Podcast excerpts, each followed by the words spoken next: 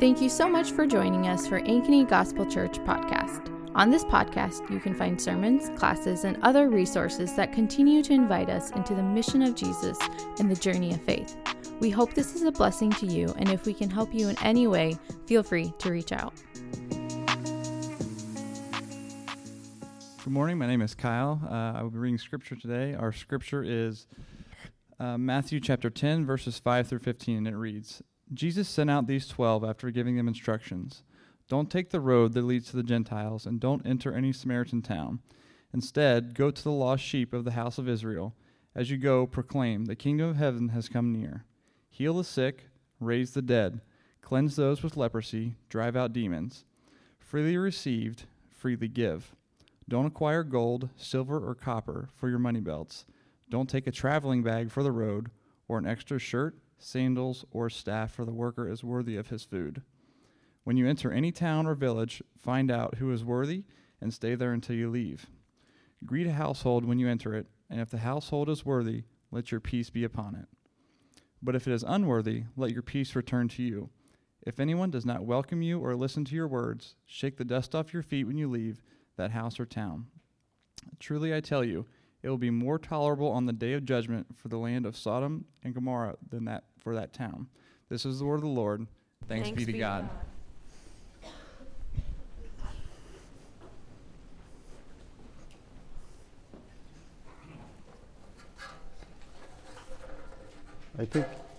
Good morning, everyone. It's good to be back. It seems like I've been gone for a while.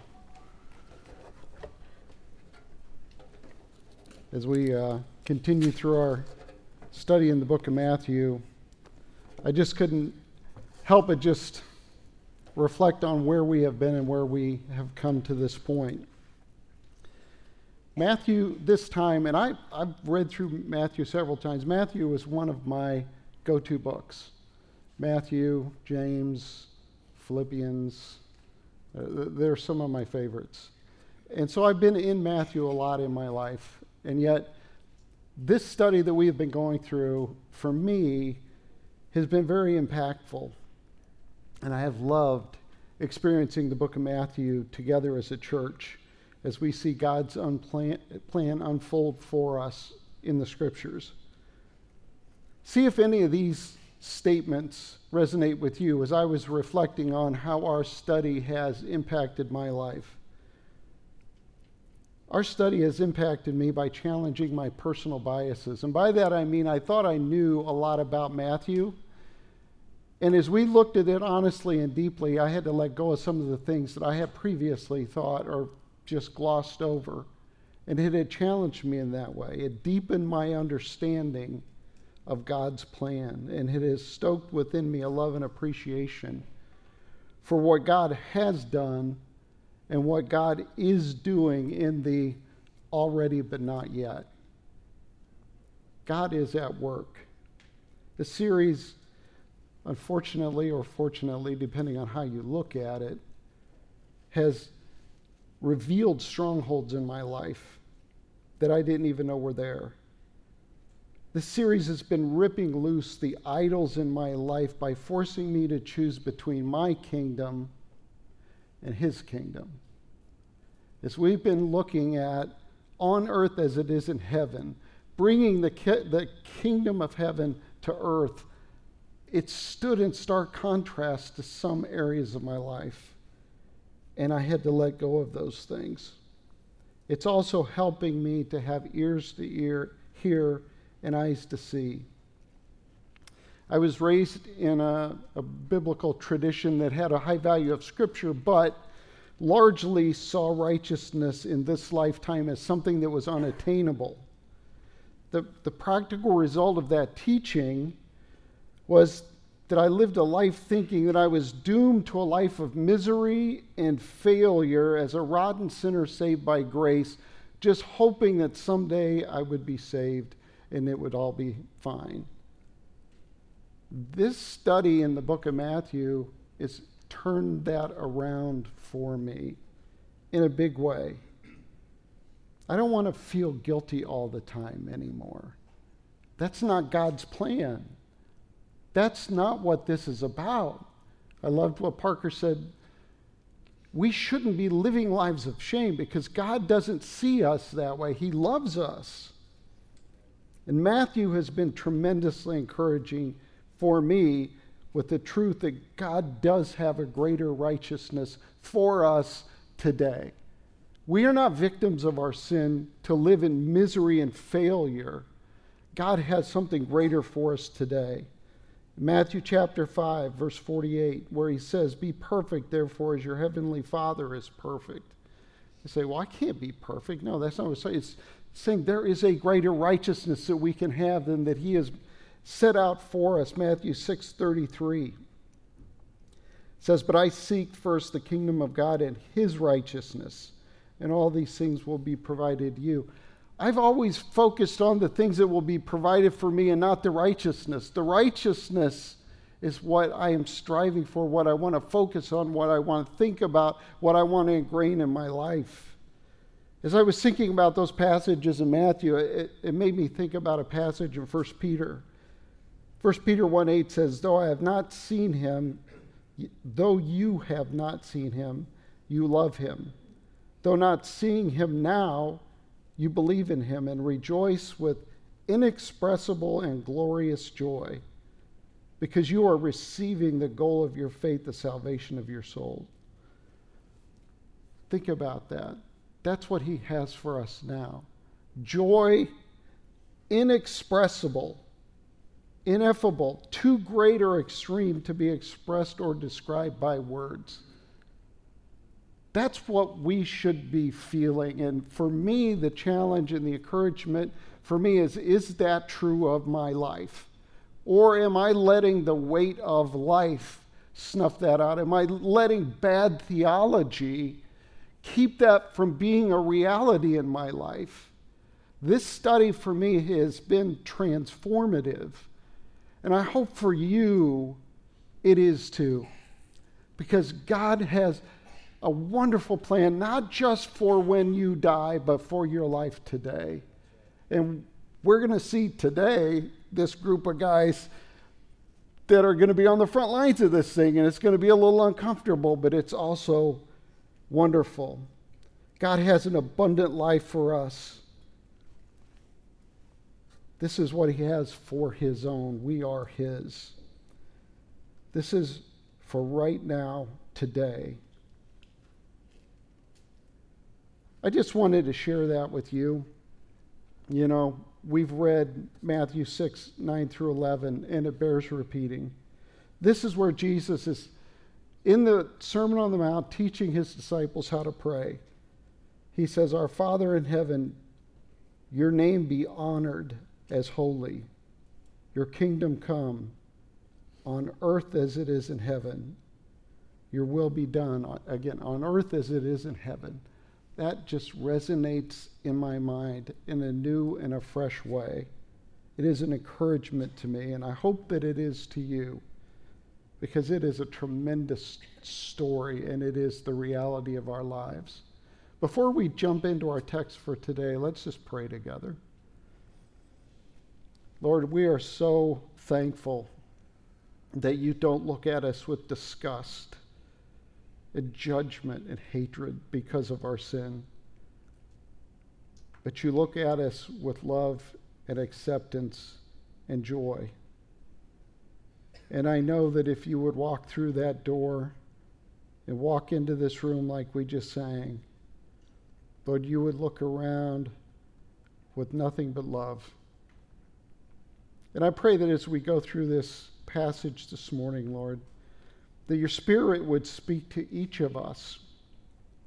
I pray that you would move in our lives so that we can be more of what you want us to be, that we can enjoy more of what you have for us, and that we can be released from our old way of thinking, released from the sin in our lives, and released from maybe even bad theology, Lord, that we can stand with joy where you want us to be.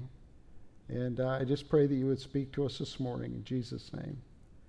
Amen. So here we are in chapter 10. In chapter 10, there is a pivot, if you will, an augmentation of the story to this point, Jesus has been doing the teaching and the work and all of that. He has been the one bringing the message of the kingdom coming to earth, on earth as it is in heaven.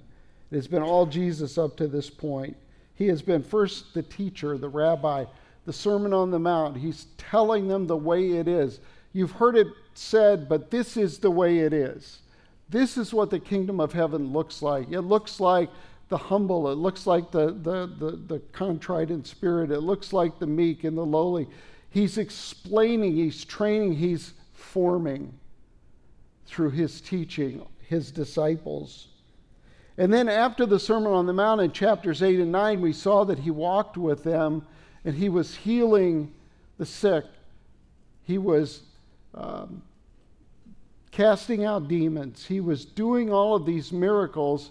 He was causing the raging sea to immediately become calm. Now he's a mentor. And these guys are standing in the presence of God as he is doing miraculous works that they can't explain, and they realize that they're in the presence of God. And then from there, we're going on to where we are today in chapter 10. He is now the mission commander. He is about to send his guys out to do the work themselves, not just follow him, because the change is going from being just a disciple, which is a learner or a follower or somebody who's seeking to become more like their teacher, to now being sent out to do the work on their own. Now, it's important to understand that this is a limited mission that he's sending them out on, because we're going to see that he's sending them out just to the lost sheep of the house of Israel. And you would say, well, that stands in contrast to what the Great Commission is, which is to go to all the world. It's important to understand where we are in this account and what it is that Jesus is doing here. He's telling them just to go to the lost sheep of the house of Israel, to the Jews first, and then we will see later to the Greeks as well. What's happening here is the pace is picking up as Jesus' fame is growing, because people have heard about what he's doing, and Jesus wants now what I call a force multiplier. Now, Jesus was in a human body just like we are, right? And so he's going around and he's doing his ministry. He's raised up these disciples. He's trained them. Now he wants them to go out specifically to the lost sheep of the house of Israel so that they can handle that part of the ministry to allow him to do what he's doing. He's not sending them out forever, because we're going to see later in the book that they're back together again. And so he's just saying, guys, I need you to do this right now. And it's important that we understand that, because he's not telling him that none of these other people are important. What he's saying is, this is what I need you to do today. I need you to go out and do this ministry today. He was preparing them all along the way to carry the gospel. And for sure, he was training them so that down the road, they could go out. But what he's been training them for now is this time, to go out and take the message to the lost sheep of the house of Israel. It's easy for us to get confused and to conflate what God wants me to do today with what God wants me to give my life to.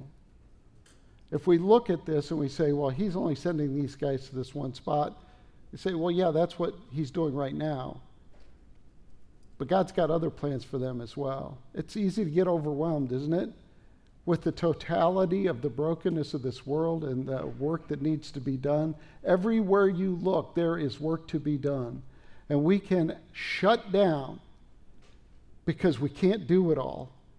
And we think, what good am I? Because I can't begin to make a dent in what needs to happen. And that's one of the takeaways I took away from this was, Jesus said, this is what I want you to do. And so you're sitting here this morning, and you shouldn't be wringing your hands about all of the brokenness of the world, but you should be looking to God to say, what do you want me to do today? Because none of us can fix everything, but he can. And the way that he chooses to do that is through using us.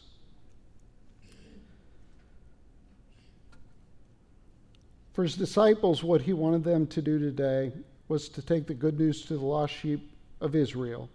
And that sounds pretty exciting to these guys, because keep in mind, these are just regular guys, okay? He picked these guys out from fishing boats and whatever. They would fit in here, right? They could be a computer programmer or a mechanic or whatever. I mean, they were just regular guys.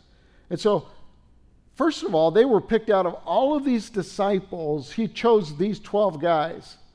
And they had to be looking at each other thinking, wow, maybe I am special or something. I'm one of the 12. I get to do this. And so they're getting pretty excited about the fact that they're in the 12, and now he's about to put them on this mission. And what they're going to find out is that he's going to give them some instructions that's going to kind of change their tune a little bit, and they're going to become afraid. Have you ever been excited to try something, and then when you actually get the opportunity to try it, you're terrified? I've got some friends that actually wanted to jump out of a perfectly good airplane. And so they went and they paid money to go to this company that does skydiving, and for 6 hours, they went through this training class to learn how to skydive and how to position your body and what all the equipment is and all of that. And as they were sitting there in the hangar looking at all this stuff, it all looked really strong and safe. And after so much time, it just got to be a little bit boring.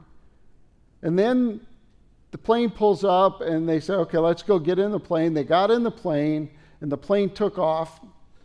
And they're saying, oh, this is cool, we're about to do this. And in air, the instructor is trying to talk to them and tell them, but it's loud and they couldn't really hear. And so they're like, okay, I probably should hear what they're saying, because we're about to jump out of this perfectly good airplane. And but I can't really understand. Then all of a sudden, it's time to go. They're at 14,000 feet. They had grossly underestimated how scary it is looking out of a hole in an airplane at 14,000 feet, thinking you're going to jump down to these little bitty spots on the ground. And then the sign was given, it's your turn to go.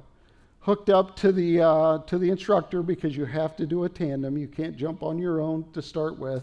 And having second thoughts, maybe I don't want to do that, and he goes, which meant they went, and they're going.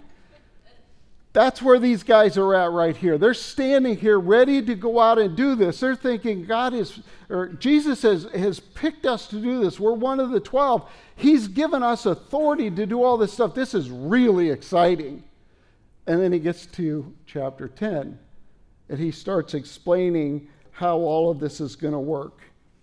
There are three main instructions that he gives these disciples. The first is where to go, and we find that in verses 5 and 6. The second is what to do. We see that in verses 7 through 10. And then the last one is how to deal with the responses, and that's in verses 11 to 15. So first of all, where to go. We've talked a little bit about that. In verse 5, it says, don't take the road that leads to the Gentiles. Don't enter any Samaritan town. Again, he's not saying that he's not going to go there, and he's not saying that they're never going to go there. He's saying in this mission, at this time, for what I want you to do, I don't want you to go to these places. So then where do they go? He says, where I want you to go is to the lost sheep of the house of Israel. That's in verse 6. So then, who are these people, this lost sheep of the house of Israel? Well, I think one commentator said it well, and I agree with what he said. He said that the sheep shepherd metaphor is most likely used to describe the condition of Israel as a whole rather than a specific group within Israel.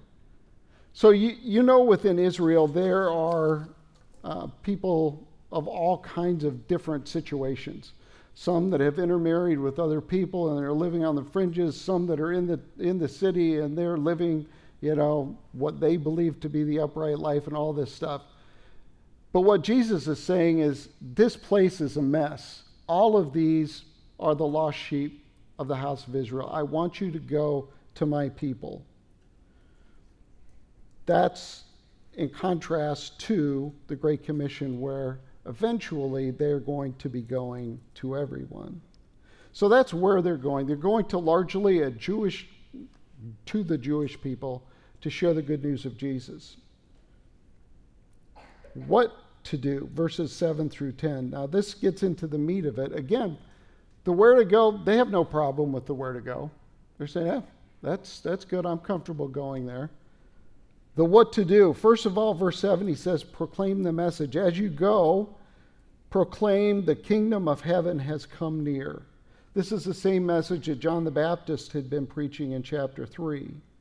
It is the kingdom prophesied about in Daniel chapter 2. Now, kingdom language is throughout the Old Testament, right? We've seen a lot of kingdom language throughout the Old Testament. And now, as we're talking about the kingdom in Matthew, it harkens back to a lot of these. And one of those is in Daniel chapter 2 and verse 48. It says, in the days of those kings, the God of the heavens will set up a kingdom that will never be destroyed. And this kingdom will not be left to another. It will crush all these kingdoms and bring them to an end, but it will itself endure forever. This is the message that they're to bring, that they are telling the good news of the kingdom of God, the kingdom that will never end. That is the message they're supposed to preach. Now, as they're going and preaching this message, they're also supposed to use the authority that Jesus gave them. He says, I'm giving you my authority so that you can heal the sick, and you can raise the dead, and you can drive out demons. This is my authority. This isn't just power. This is authority to be able to do this. He says, and as you're going, just like I did, you were with me when I did these things. Now I want you to do these things. As you're preaching these messages, these are the things to do. In verse 8, heal the sick, raise the dead, cleanse those with leprosy, drive out the demons. He says, freely you receive, freely give. I'm giving you this power to use it. At this point, I've got to think these guys are thinking, let's go. We know where we're going. We've got this authority. We've got this power. We can do this. This is exciting. Right? Would you be excited if you had that? If Jesus came to me and he gave me these orders, stop right here, I'd be pretty excited to go out. What would you do if he walked in the door right here this morning and he said to you, just one of them, I'm giving you the authority to heal the sick? What would you do? I know the first thing that I would do, I would go to every loved one that I have that's in pain, and I would take that pain away. I would go to every loved one that I have that is sick, and I would make them well. I would be so excited. I would never sleep. I would want to go out and do this. These guys are just like us. They had to be excited about this. And yet that excitement is about to change, because not only did they have this authority, not only did they have this mission to go out, but then there was still another instruction that they had, and that was that they were to take nothing.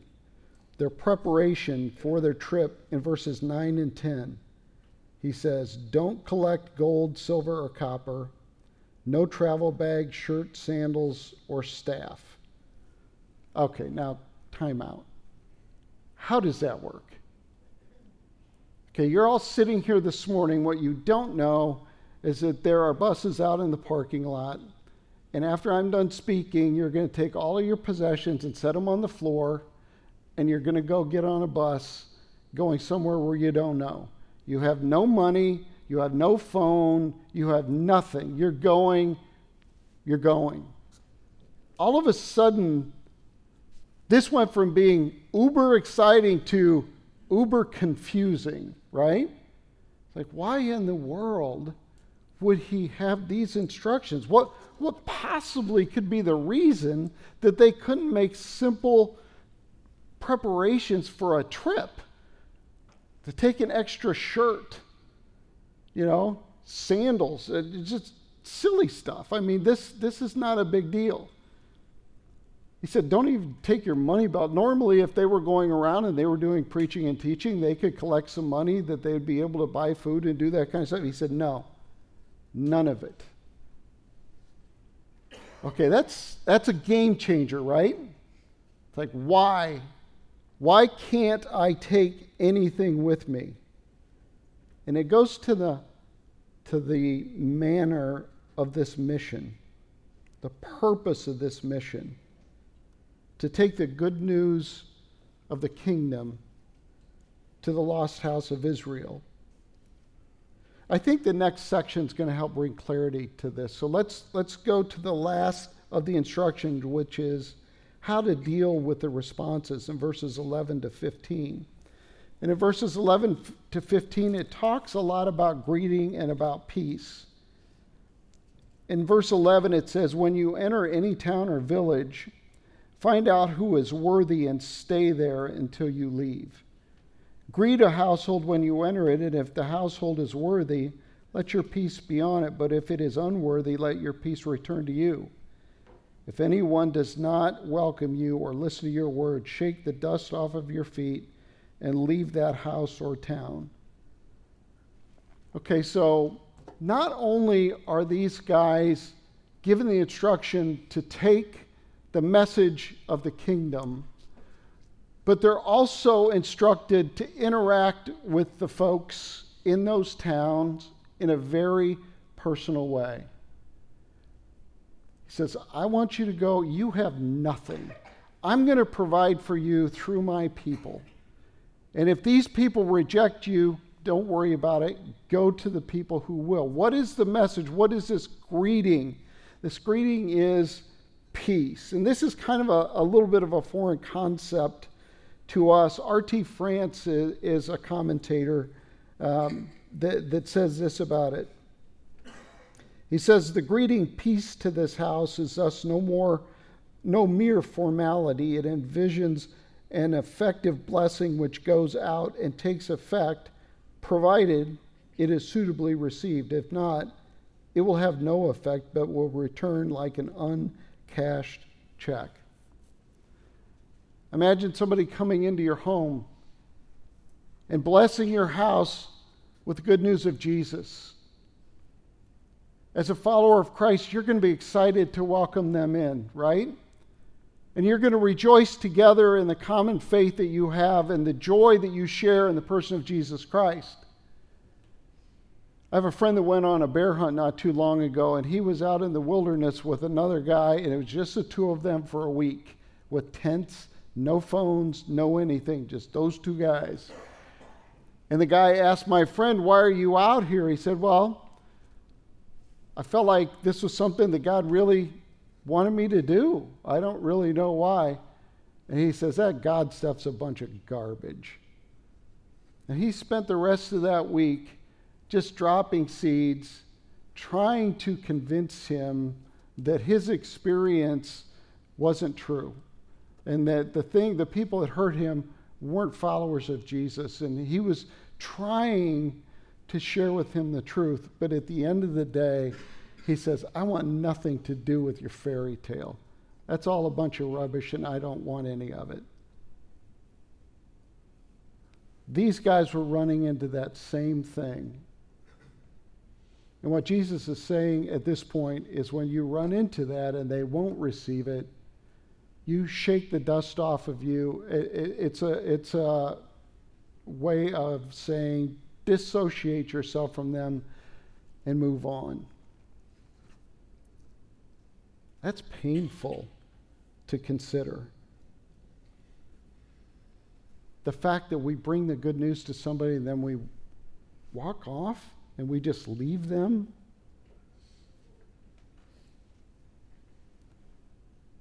I don't know about you, but the people that I come into contact that need Jesus, I want them to hear about his peace. I want to give them that message of peace. I want that peace to change their life.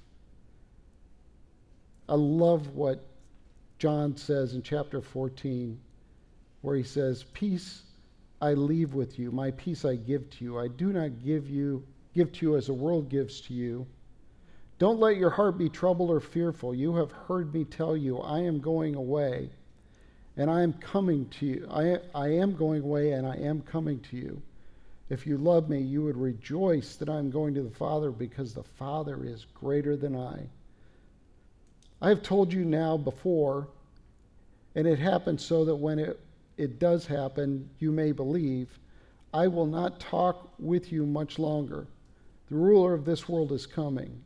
He has no power over me, to the contrary, so that on that the world may know that the love of the Father, I love the Father, I do as the Father has commanded me." Jesus is saying, I love you, and I love God so much that I'm willingly giving up my life. To think about sharing that with somebody who desperately needs it, and to see them reject it, and then to hear that we are to dissociate with them, is a hard truth. You think, is that normative? Is that something that we are supposed to do? Or is this just describing what Jesus had for his apostles, his disciples then? It's very important to understand. Jesus had a specific, limited mission to send them out, and this was part of that mission. We are not God. We do not see the heart, and we don't have the ability to walk away from somebody and say, oh, you're a lost cause. And we're going to talk about that a little bit in just a minute.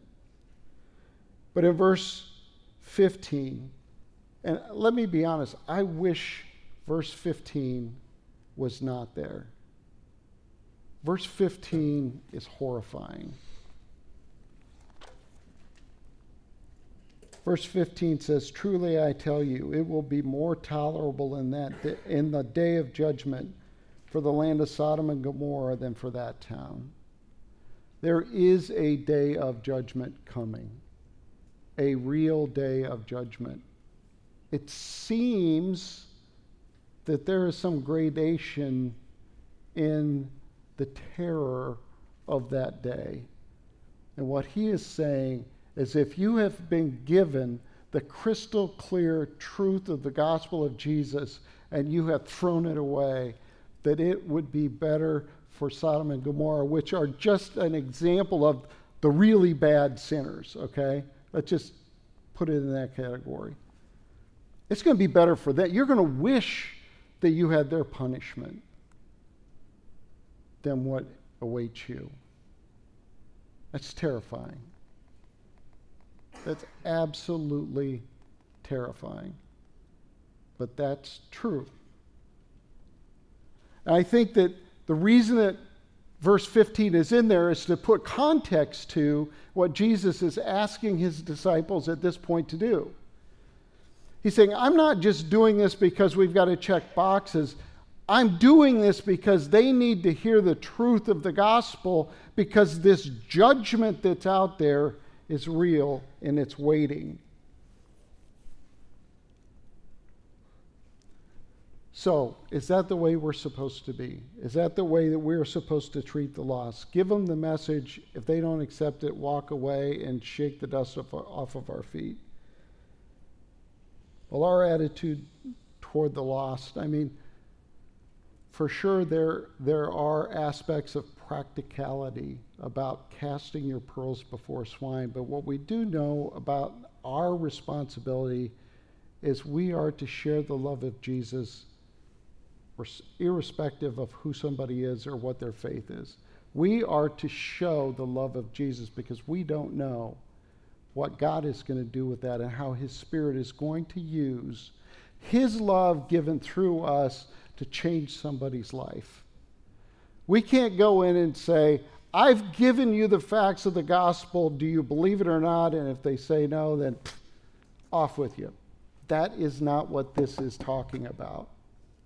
It's important that we understand that God had a very specific message for his disciples, a very specific mission for them, and he has a mission for us as well. He has a message for us to take the good news of Jesus to a world that is broken and lost and hurting and confused. To do that in a way that shows the love of God in a way that people may have never seen. Because we can't escape the sobering reality that the judgment awaits those who reject him. If we think about that, it should really uncomplicate our thinking about what we are spending our lives doing. I was reading a Jewish scholar in preparation for today, and this particular individual had a disdain for the person of Jesus. He called him a liar and a fraud. And just reading those words on the page made my blood run cold as I considered, if he doesn't change his heart, what awaits this guy. Because he is well versed in the scriptures and he's rejected it. And not only is he rejected it, but he's trying to convince others to reject it as well. There is an urgency for the apostles to get the gospel out in this mission. Do you think there's an urgency for us today to get the gospel out to our world? Of course there is. So the questions that I have this morning for us, maybe he's not giving us the authority to do all those cool things, but what he has given us is his Spirit, as he promised, that lives within us.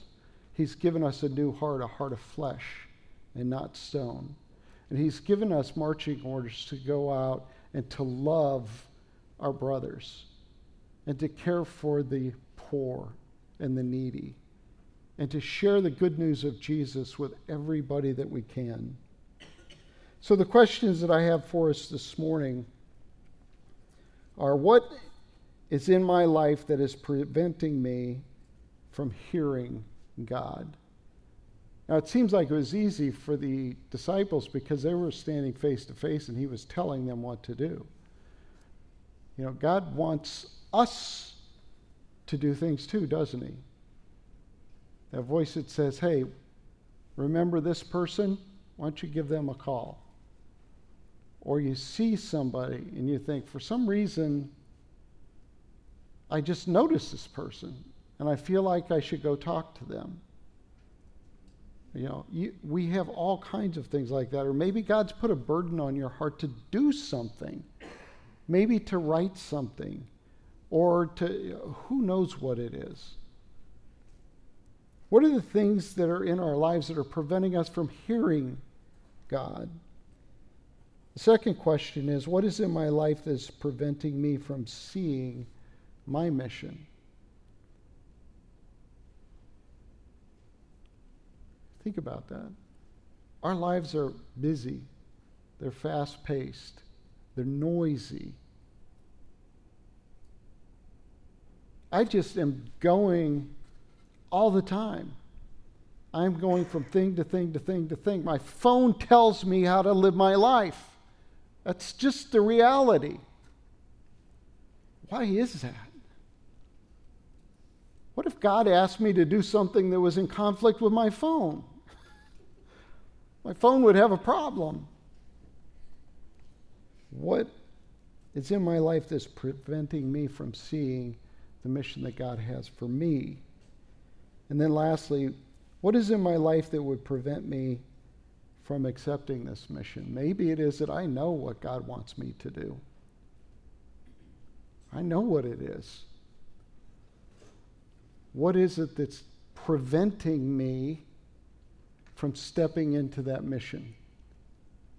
Is it fear? Is it pride? Is it insecurity? Is it a lack of faith? Well, I don't have any margin. I even if I wanted to do that, there's no way physically I could do that. You know what? These disciples had lives. They had families. And Jesus said, I need you to come with me. Don't worry about any of that. I need you to come with me. If he says that to me today, am I prepared to say, okay, let's go? Or am I going to say, well, you know what? I've been really working hard to get some meetings set up, and they're going to happen this week, and I've got this all these commitments and things I have to do. And what is it that would prevent me from stepping into the mission that God would have for me? If God asked me to do something, am I willing to lay down everything and say, let's go? Because that's what these disciples did. And while their mission may have been specific for them at that time, what he did there by asking them to go, he does for us today. He does it every day. Are we hearing him? Are we seeing it? Are we willing to step into what he is asking from us? That is the abundant life, to be living on mission with God. We have seen his presence. We've been formed by his word, and now we get to step into mission with him. Hopefully, we are all in this. Sometimes I'm victorious, sometimes I'm not. But hopefully, this study is moving the needle on that and helping us to assess the futility of the things that I am allowing to drive my life. And we're letting go of that stuff. And we're simplifying our lives to make the availability for our mission with God. Let's pray together. Thanks again for listening, and we pray this was a blessing to you. If you have any questions or comments about what you heard, our email is info@ankenygospel.com, or you can find us on social media at Ankeny Gospel.